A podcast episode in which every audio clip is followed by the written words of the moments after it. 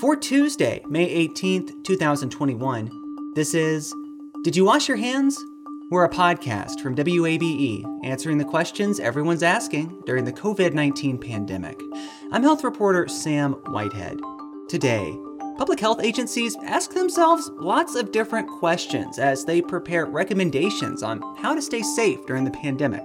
Will the public understand this guidance? Will they see the benefits of following this guidance? Will they understand why we're recommending that they do this? Glen Nowak, former director of communications at the Centers for Disease Control and Prevention, joins me to discuss what the guidance process looks like. That's next.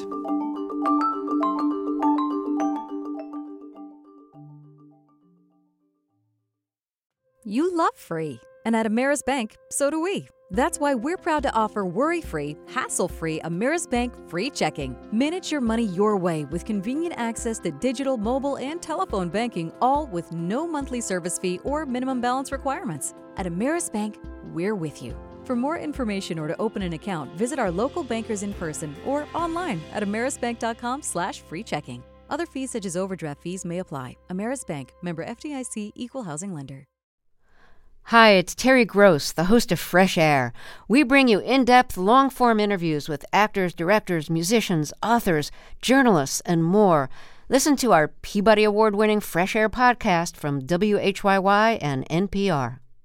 Support for WABE's local coverage on maternal health and mortality comes from Georgia Health Initiative, whose mission is to inspire and promote collective action that advances health equity for all Georgians. Learn more at georgiahealthinitiative.org.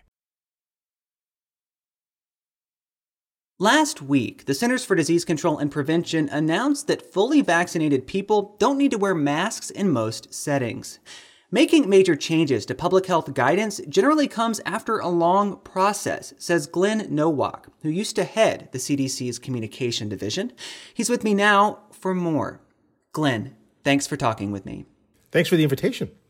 Last week, the Centers for Disease Control and Prevention uh, put out some pretty notable guidance about what fully vaccinated people should do with regards to masks and distancing. And I want to talk a little bit about that guidance in a moment, but just because you've worked behind the scenes at CDC, what kind of work goes on before the public actually hears about a new big recommendation from the agency? There's a lot of work that goes on behind the scenes when it comes to guidance. There's research that is being looked at. Most guidance has to have some basis in evidence. Research is happening all the time at a place like CDC. And what happens is different people come together. The people who are involved in the research summarize it, make recommendations, put forward, you know, what they think are the conclusions and the and what can be done as a result of that research. It probably goes through multiple different levels um, with different people of different backgrounds looking at it. The CDC is a pretty complex organization. There are branches, there are centers, there's an office of a director. So things percolate from the bottom up, and as it goes through that progression, different people weigh in with different perspectives. So some people are looking at it from a science perspective, some people are looking at it from a public health perspective, others are weighing in from a communications perspective. So a lot of things can shape um, a guidance document and when to release such a guidance document. How long does that process usually take? Are we talking weeks? Are we talking months? What's kind of the timeline? It can vary widely, the timelines. With a pandemic, you're constantly looking at data, you're constantly looking at new information. And that new information is constantly being reviewed in terms of is it enough to make a change in a policy or a recommendation? And undoubtedly, there are going to be different perspectives. There are going to be some people who are going to look at the new information and say, it's a start, we need more. And then others are going to say, I think we have enough to be able to take action. And so those things will be going on behind the scenes as people will discuss different perspectives. People will then decide, you know, what does it mean? Do we have to have a, a radical change in terms of our recommendation? Or is this new information something that would result in a refinement of our, our recommendation. So it can be really difficult because, as you can imagine, the more people who weigh in, the more perspectives you get, the harder it can be to reach consensus. And when, in your experience, the agency is putting together guidance, what are the big kind of questions that they are considering? Because it's one thing to look at the science and bring all the stakeholders together, but then once this guidance is kind of out there in the world, it's up to the general public to interpret it. So, what are those kind of big questions that the CDC might look at when they're putting together a, a major piece of guidance? Well, one of the biggest things that people are going to look at is how will this guidance help us when it comes to accomplishing our public health objectives? How will this guidance help us in terms of you know stemming the transmission or spread of a disease? How will this guidance help doctors when it comes to diagnosing or treating COVID 19? So, one of the first things is how will the guidance help us? Another thing is how will the guidance be understood? And if the guidance is directed at healthcare professionals, is there enough information for them to be able to use the guidance? Will it actually help them if it's designed to help them diagnose COVID 19 or an infectious disease threat? Will it actually help them do that? When it comes to public guidance, you have to look at, you know, will the public understand this guidance? Will they see the benefits of following this guidance? Will they understand why we're recommending that they do this? Another thing that comes into play is the words and the language that are used. Um, it's really important, to, particularly if the guidance is directed toward the broader public, that you have to look at the language and the words. Are they words that are understandable to people who aren't experts, who aren't scientists, who aren't doctors? Will they be able to make sense of this? And then some thought is given to will people comply? And, and what can we do to encourage compliance? Because at the end of the day cdc is not a uh, regulatory agency. They make recommendations. And when you make recommendations you have to rely on people to accept those recommendations and comply with those recommendations. And so a lot of effort is looking at how persuasive are the arguments that we're making the information we're providing. Is it going to be enough to persuade people to comply with the recommendation was there anything in your time at the CDC that you worked on that you think was kind of similar to what the agency has been dealing with with some of its guidance during the pandemic? Well, every single week at CDC, um, there are issues where you have to issue guidance. A lot of it is, you know, doesn't get as much publicity as the guidance that, that, that is issued during a pandemic. I was at the Centers for Disease Control and Prevention in 2009. I was director of media relations at the time. We were issuing recommendations and guidance on a regular basis during that pandemic. And just to be clear, this was the H1N1 pandemic in 2009. Yes. And I, I was also involved in, in, a number of uh, in doing the communications or involved with the media releases of information related to foodborne disease outbreaks. And again, those are very difficult because oftentimes what you know is that people have gotten sick. You know that it probably is related to food because it's E. coli or salmonella, so they're organisms that are associated with being transmitted by food, but you don't know what food item specifically has caused it or where. And so you have to give recommendations. And it is really difficult because you have to have good information. If you say to people that we think that tomatoes are causing the foodborne outbreak, you know that people will stop eating tomatoes for a certain period of time, even though the vast majority of tomatoes are not a problem. So you have to be really careful. During 2009 H1N1, one of the things that we did point out at the very start was that our recommendations and our guidance were likely to change quickly and unpredictably. And that was the case because we were constantly going to be getting and gathering new information and learning from that new information. So we made an effort to frequently remind the media and the public that our recommendations could change unexpectedly and quickly as we learned more. And you mentioned something there, which I think we saw a parallel to um, in the last year or so with the pandemic.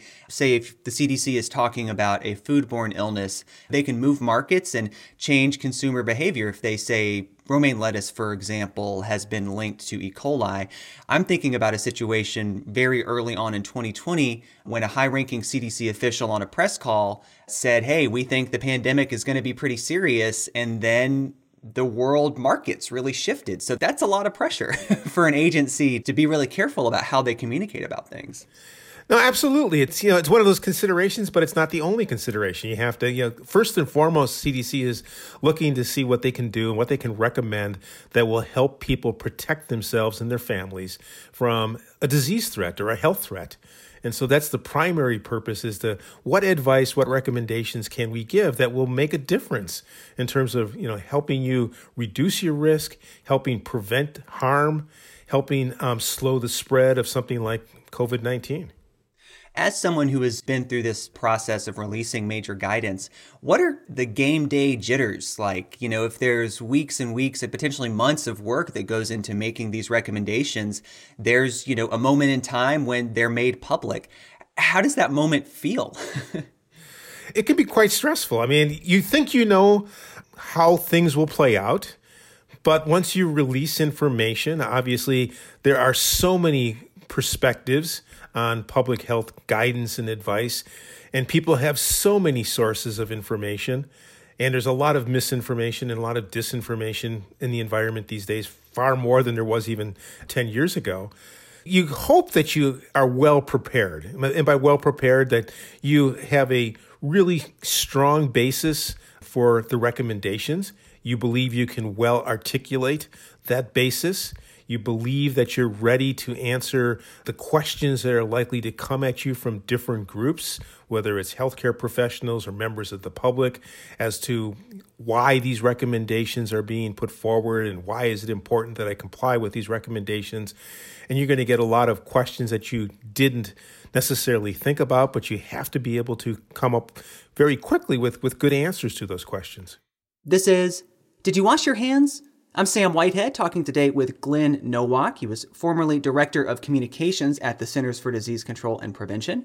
We're talking about the work that goes into major guidance changes put out by the agency. Having worked at the agency for so long and been involved in, you know, pretty public guidance changes, especially during kind of high uh, attention situations like the uh, H1N1 outbreak, what did you make of the CDC's announcement last week that fully vaccinated people don't need to wear masks or physically distance indoors or outdoors? Not necessarily about the efficacy of that message, uh, the public health value of that message, but just how it was rolled out. Well, I think it was the timing was a little bit surprising, although there was a lot of foreshadowing that there was going to be a change in the policy. One of the things that I think has been going on for weeks has been the question about if the vaccines are so effective in terms of preventing people from getting serious illness and it looks like there's good data that the vaccines are effective in preventing the spread of COVID-19 or the transmission of the virus you know why are there still so many restrictions on people who are vaccinated? So i think you know part of what was going on was was a look at at what point are we going to be confident enough in these vaccines? Because there was a lot of pressure about why should people get vaccinated if they still have to wear masks, if they still have to take all these other preventive measures. And so I think from that perspective, it made sense that it, there was going to be a point, we were going to reach a point sooner or later where we were going to hear from the CDC that masks were no longer needed if you were vaccinated um, and then trying to you know refine that a little bit by saying that there here are the circumstances where we think the situations where we think masks would still be helpful and then also pointing out that states and communities and, and businesses and other places can still make their own decisions regarding whether they're going to require masks should an announcement like this be surprising? My sense is that a lot of people were a little caught off guard by this announcement when previous kind of major changes from the CDC either had gotten out through leaks or were generally kind of known of well in advance of the uh, actual change being made public. Well, it's always hard. To, you know, one one challenge public health has is you don't regularly schedule your announcements, and and and you, you reach a point internally where you're ready and you're ready to make information known. So I think one of the things is we just never know what particular day, and so I think from that perspective, I, I think some people were surprised. That I think they there was a sense that it was coming, but I think people thought that there might be you know more forewarning. But again, the challenge is is that if you're ready to do something it makes sense to when you reach the point where you believe that you're ready to then announce it versus spend some days telling people that you're going to announce something and giving people a warning. And I think they had reached the point where they were confident enough that they believed that they were ready to make this recommendation and make this change, and you didn't need to spend time kind of foreshadowing it. For a kind of major change like this, how do we know whether or not this kind of policy change has been successfully rolled out? I was on the press call where the CDC made this announcement, and there were a number of questions. And I think even now there are still questions about what this means practically. So, how can we gauge the success of a messaging effort like this? Is it everyone has all their questions answered immediately, or is it that, you know, within the next week or so, we all kind of understand practically what a guidance change like this means? You're asking a really good question. So, it, it, it, one of the ways you can gauge the effectiveness of a rollout is what happens in the immediate aftermath. Are there lots of newspaper and media stories about the rollout, or are there mostly news, news stories and media stories about what the new guidance is and why it's there? Ideally, you don't want to have a lot of stories that are questioning or focused on how well the rollout was done or how poorly the rollout was, particularly how poorly the rollout was done. I mean, if there's a lot of stories about how well it was rolled out. That that's good news. That's a sign that you did good. If there's a lot of stories out there about how poorly it was done, then it's a sign that you, you didn't do very well. What's going to happen after something is announced and rolled out is it, it's going to take off on its own.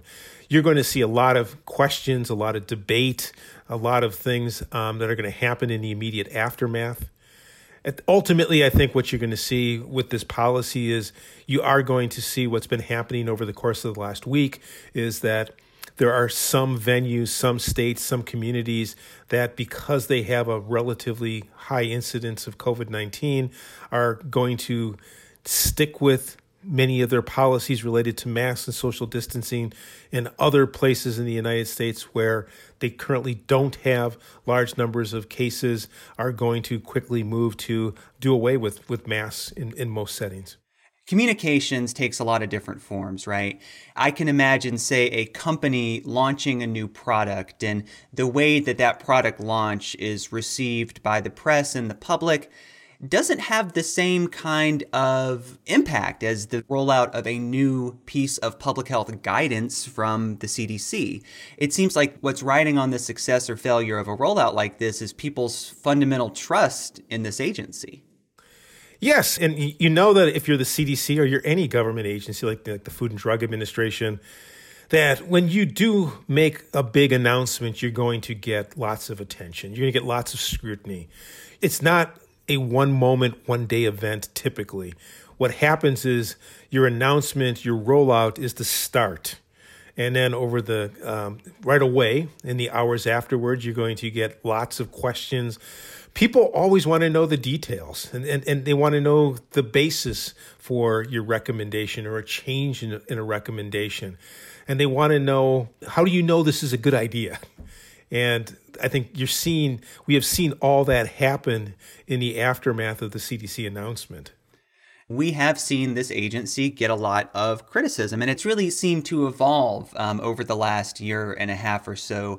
You know, early on, the CDC was very frank. We had calls with high ranking CDC officials before a lot of the nation was thinking about the pandemic, really raising the alarm. Then, once that kind of came to the attention of the Trump administration, the CDC really faded from the public view in a pretty major way.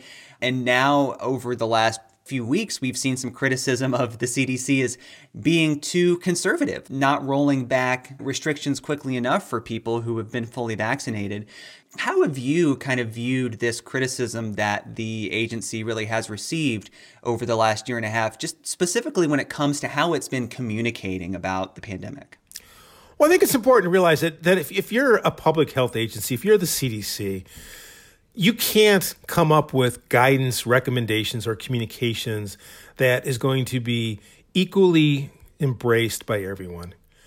Your recommendations and guidance are going to be embraced by many, but there's going to be some who will not like it. And there's a, a for a number of reasons. It may be a difference in values. Some people um, don't value public health. Some people have a, a much more put a priority much more on what they view as you know freedom and liberty. Others um, look at recommendations and they say, well, this isn't going to do as much as you think to stem the number of new cases or prevent more cases, that you should take even stronger action. So I think one of the things that's important is that it is really hard to formulate recommendations that are going to fit every single circumstance and, and meet everybody's needs. And so, what CDC is trying to do is come up with recommendations and policies that are going to be the best that they can be going into an environment where you know that there is going to be some disagreement in some places by some people because they're looking at the world and they're valuing things much differently.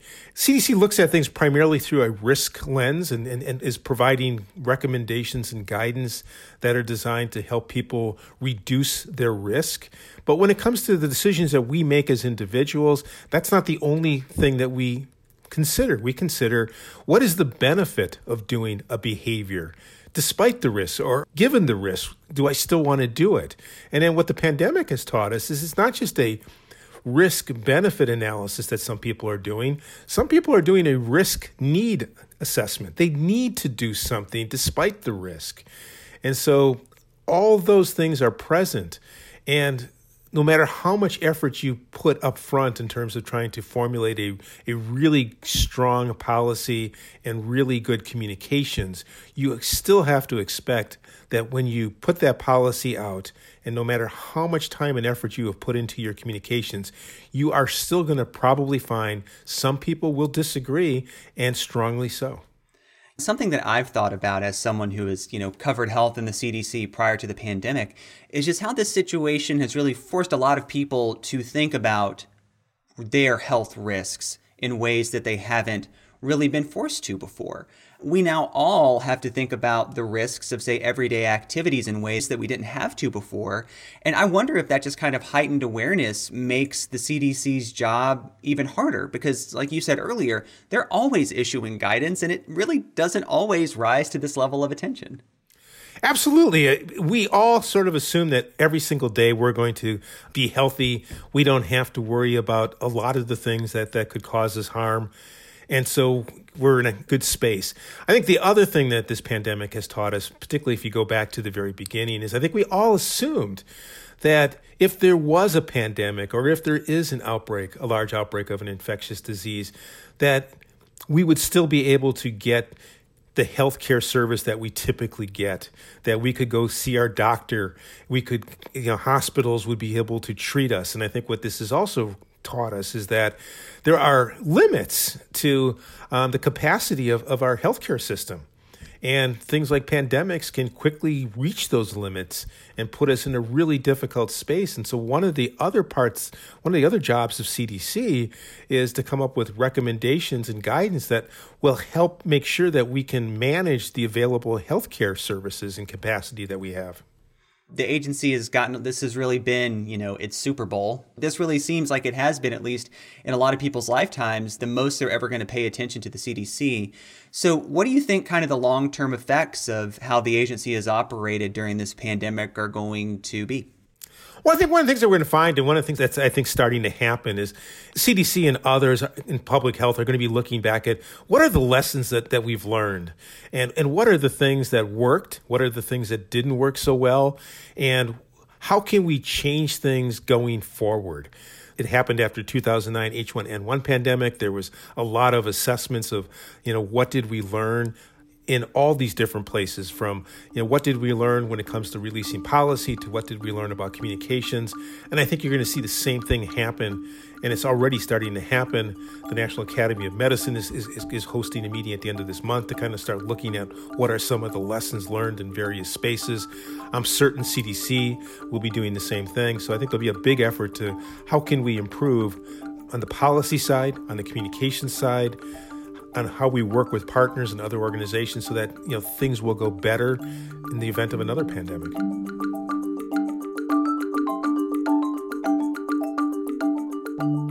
Glen Nowak teaches at the University of Georgia's Grady College of Journalism and was formerly Director of Communications at the CDC.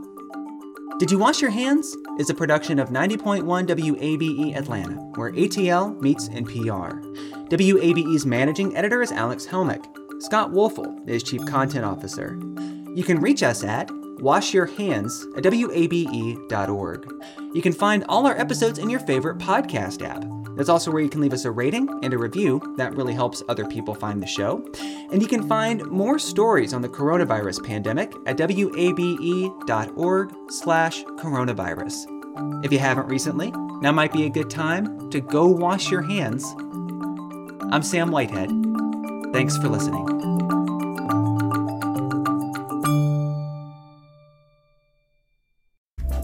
You donated to WABE yet?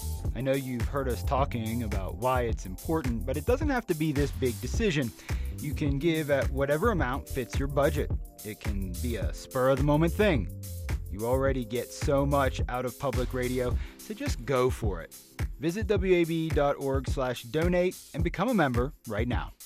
And thank you.